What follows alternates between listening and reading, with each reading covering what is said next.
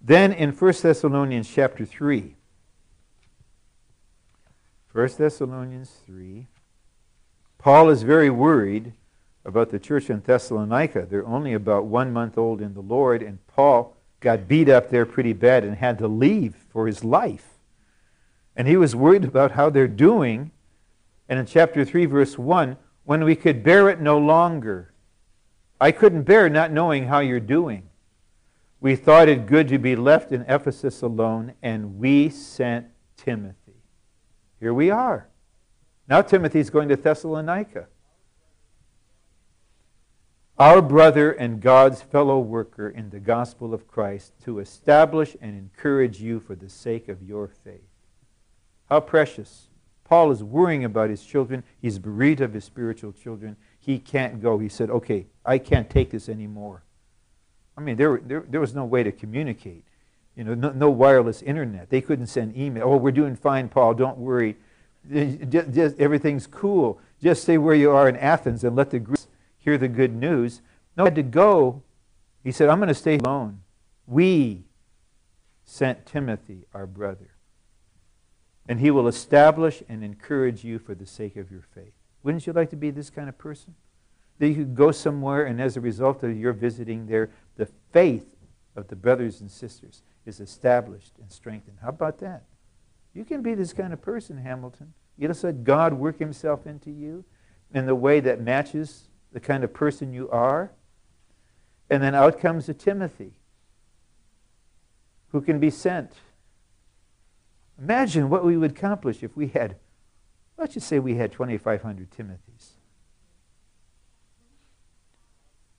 And, and, and a thousand Aquila and Priscillas, which are the same in nature. And, and they, they could just go everywhere. They could go to Reykjavik, Iceland. Maybe I'll never go, although I'd like to go. We, we send them there. We send you to Cape Town. You go to Vienna. You go to Bangkok. So many places. How about that?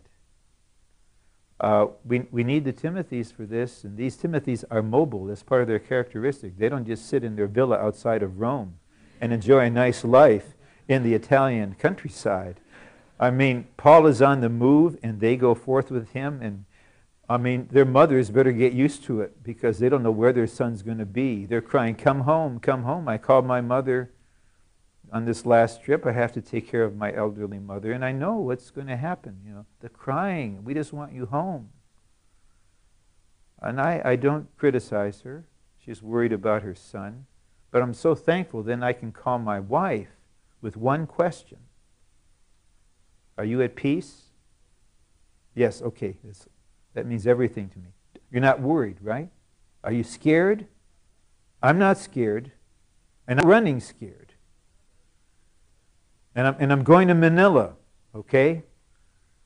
I know there's a State Department warning for the South, but we're, we're going to Manila, we're going to have the training, and we know what's going on in Afghanistan, but it's, it's okay.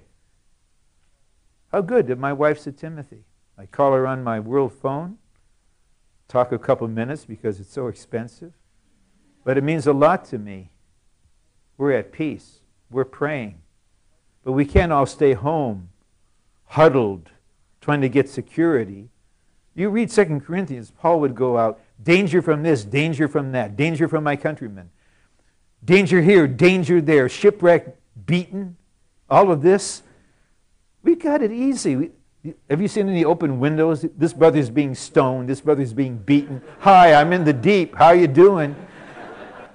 You know, and I'm not saying that to be a Timothy is to live a life of peril, but it is to live a rather adventurous life in the triune God. You are really in the thing. Okay? You're re and when you're young, you want to be in stuff. You want to be in the action. That's normal. And if you become one of these, just be sure your wife-to-be is one of these. Otherwise, you're going to be frustrated forever with a, with a whiny, cringing wife. You know, always worrying about things. We're human. and the tears may flow, and the prayers will flow. But when the work sends you, calls you, leaves you, you'll be supplied. But we've got to do stuff like this to actually carry out God's economy. We just can't stay huddled in California, living the life of Christ the Church in California. You know, what, what kind of economy is that? Did you realize most people don't live in California? And so the word is go, right? They can't all come here. Go, and that means go to about every place on the earth that is open to us. I believe eventually the gospel of the kingdom will go to Afghanistan. You just watch. God has His chosen people there. Eventually, the, the other horses are riding, so the gospel horse can go there. We'll see.